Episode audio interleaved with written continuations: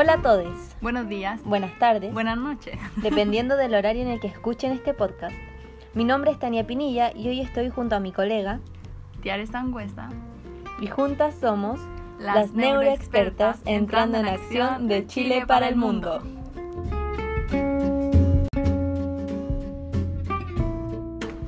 Este, nuestro primer episodio, hablaremos sobre el sistema nervioso, sobre su estructura, sus funciones, su importancia, cómo se va desarrollando a lo largo de nuestras vidas y algunas de las teorías que surgieron sobre este tema.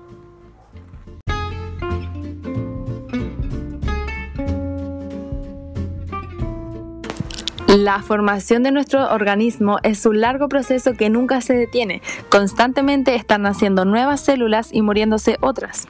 El desarrollo del sistema nervioso es una de las etapas. A través de él se forman los tejidos y órganos que posteriormente nos permiten generar ideas, comportamientos y emociones después de que nacemos. ¿Tú sabes desde cuándo comienza a desarrollarse el sistema nervioso en nuestras vidas?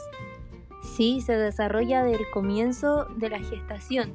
Se trata de un proceso complejo y especializado que comienza a partir de las primeras células nerviosas que aparecen en nuestro organismo. El proceso de formación se da en diversas fases y pasa por diferentes periodos críticos. Como muchos ya saben, eh, es uno de los sistemas más importantes y complejos del cuerpo humano. Es vital porque obvio sin él no podríamos hacer ninguna de las funciones básicas de nuestra vida cotidiana, como por ejemplo el comer, el dormir, el respirar, eh, entre otras. Ah, ¿y el respirar igual tiene que ver con el sistema nervioso? Sí, tiene que ver ya que son acciones involuntarias en nuestro cuerpo de las cuales el cerebro se encarga de enviar señales a nuestro organismo para que automáticamente se realice esta acción y no tengas que vivir preocupado de si tienes que respirar o si tienes que pestañear o de que tu corazón esté latiendo. No son cosas de las que tengamos que pasar preocupados todo el tiempo. Siguiendo con el tema, el sistema nervioso tiene muchas funciones que cumplir las cuales son el recibir y procesar toda la información que proviene tanto del interior del cuerpo como del entorno, con el fin de regular el funcionamiento de los demás órganos y sistemas. Bueno, y otra de sus funciones es la función de relación, ya que como la palabra nos dice, relaciona las funciones y los estímulos de las diferentes partes del cuerpo a través del sistema central. De esta manera es posible que los seres humanos y animales puedan coordinar sus movimientos o respuestas tanto conscientemente como reflejadas. Según Ocampo Martínez, en el 2020 su función es transmitir la información al sistema nervioso central y conducir sus órdenes a los órganos encargados de ejecutarlas. En nuestro organismo existen órganos sensoriales, son los órganos que... órganos sensoriales? Esos órganos son los que transforman los estímulos percibidos en impulsos nerviosos y esos mismos se transmiten al cerebro donde se obtiene la información del entorno para así generar una respuesta adecuada, voluntaria, es decir, una respuesta motora y estos pueden ser la boca, los oídos, los ojos, las manos y la nariz. Ah, esos son como los cinco sentidos, el gusto, el tacto, todo eso, ¿no? Claro, estos envían una señal que viaja por todo el cuerpo, desde el órgano sensorial hasta el cerebro, y desde él va la respuesta hacia los músculos motores. Estos músculos son movidos de manera consciente, y, pero sin embargo también existen músculos que se mueven de manera inconsciente Tal como mencioné anteriormente, un ejemplo sería el corazón. Y oye, ¿cómo eso de las respuestas motoras que no entendí? Mm, las respuestas motoras son todas las acciones que realizamos normalmente, como comer, ya que para abrir la boca y llevar la comida hacia esta, necesitamos que los órganos sensoriales envíen esta información al cerebro, que ésta la procese y ahí se produzca la respuesta motora es decir, que nuestra mano recién pueda realizar el movimiento de llevar la comida hacia nuestra boca y nuestra boca se abra para que la comida ingrese. Luego de eso viene el proceso de masticar, de tragar y así sucesivamente. Todas estas acciones las podemos hacer gracias a nuestro cerebro. Bueno, ahora vamos a hablar sobre la estructura del sistema nervioso. Comencemos por mencionar que está formado principalmente por dos tipos de células, las neuronas y las células gliales. Pero, ¿y cómo es eso de las neuronas? Yo sé que están en el cerebro nomás. Sí, la neurona es parte del cerebro y es vital. Se debe encargar de procesar y transmitir la información sensorial a través de todo el sistema nervioso. Son células especializadas que reciben los estímulos de todas las partes de nuestro cuerpo y a su vez mandan las respuestas para que los órganos y otras capacidades físicas funcionen adecuadamente. Oye, ¿y tú sabías que del cuerpo de una neurona sale una estructura nerviosa? ¿Qué? No. Sí, es una estructura con forma alargada y delgada llamada axón. ¿Y qué finalidad cumple? Esta cumple la finalidad de transmitir el impulso nervioso a otra célula nerviosa y que así viaje por otras estructuras nerviosas hasta llegar al centro superior donde se ejecutará la orden motora. Ah, o sea que trabaja en conjunto con las neuronas. Sí, porque estas son parte de él. ¿Y lo otro qué era? ¿Las células qué? Las células gliales son células que realizan la función de soporte y protección de las neuronas. Estas producen la vaina de mielina, que es una capa aislante que se forma alrededor de los nervios y permite que los impulsos eléctricos se transmitan de manera rápida y eficiente a lo largo de las neuronas. O sea, las neuronas no pueden funcionar eh, en ausencia de las células gliales. Es como la cadena alimenticia. Si las hierbas no existieran o por algún motivo dejaran de crecer, los animales herbívoros no tendrían que comer y por lo tanto morirían. Y si estos mueren, por consecuencia los animales carnívoros también lo harían, ya que cada uno es vital para el otro. Asimismo pasa con las células gliales. Si éstas mueren, la neurona no podría seguir funcionando y si la neurona muere, sería el cerebro quien dejaría de procesar información, lo que no nos permitiría realizar ni una acción con nuestro cuerpo. Mm. Oye, ¿y cómo hacen para estudiar el sistema nervioso si es tanta información? Sí, es, es, demasiada información. Por esto mismo, para ser estudiado el sistema nervioso se divide en dos partes. La primera es el sistema nervioso central y la segunda el sistema nervioso periférico. Conversemos un poco más sobre el sistema nervioso central. Ya mira, el sistema nervioso central está formado por el encéfalo y la médula espinal. El encéfalo incluye el cerebro, el cerebelo eh, y el bulbo raquídeo, lo que es parte del tronco encefálico. Las dos estructuras que forman el sistema nervioso central se encuentran protegidos por una envoltura ósea que son el cráneo y la columna vertebral respectivamente. Tanto el encéfalo como la médula espinal están recubiertos por tres membranas que les sirven de protección. La dura madre, que es la membrana externa, la aracnoide, membrana intermedia, y la pía madre, que es la membrana interna. Estas membranas se conocen con el nombre de meninges. Ahora pasemos a hablar sobre el sistema nervioso periférico.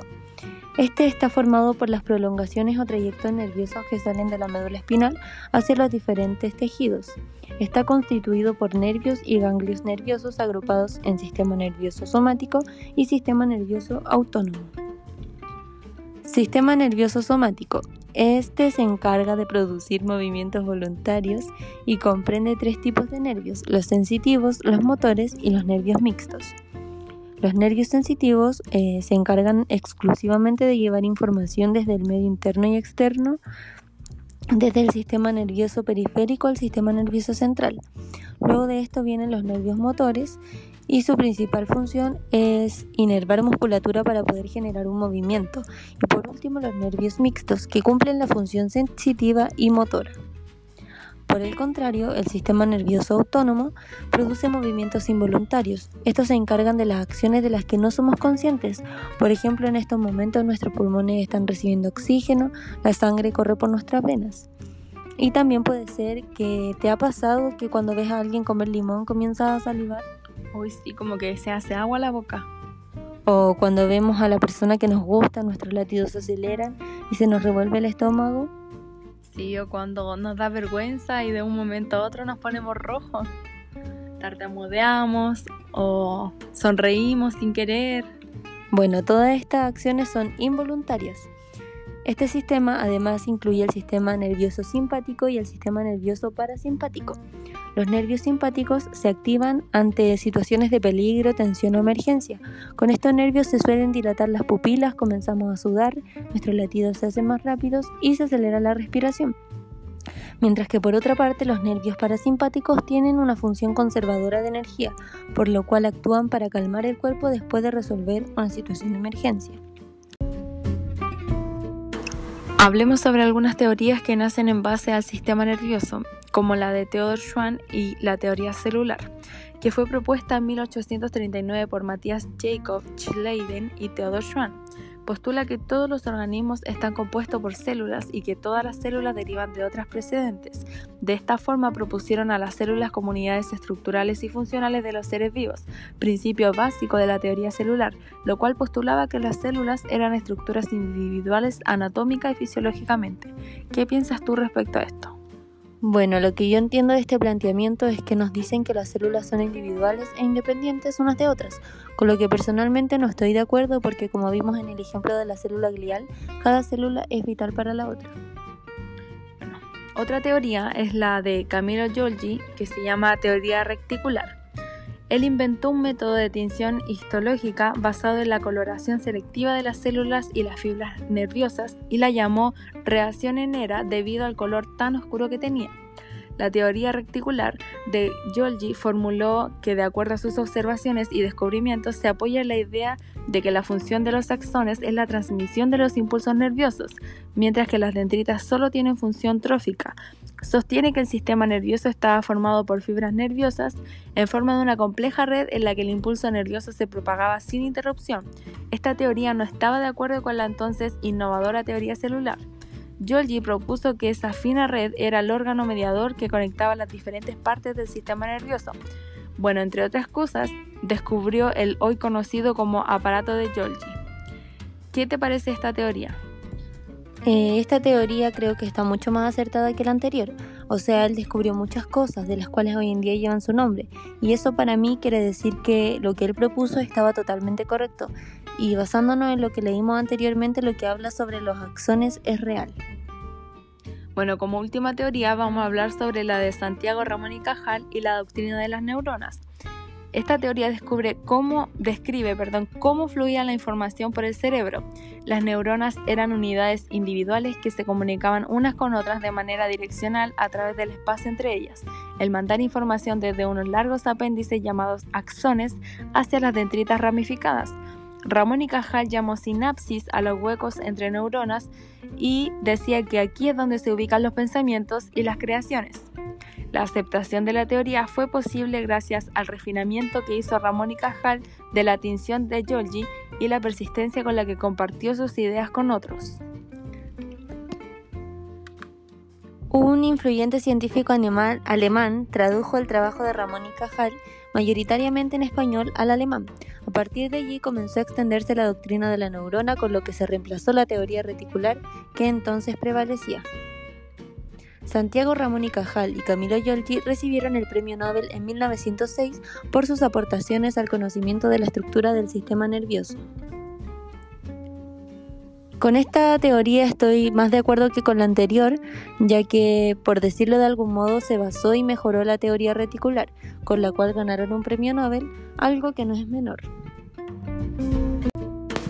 Como conclusión podemos destacar que el sistema nervioso es el más importante de nuestro organismo, ya que nos permite realizar funciones básicas en nuestro diario vivir. Comprendemos también que el cerebro es de vital importancia junto a todas las células que lo componen.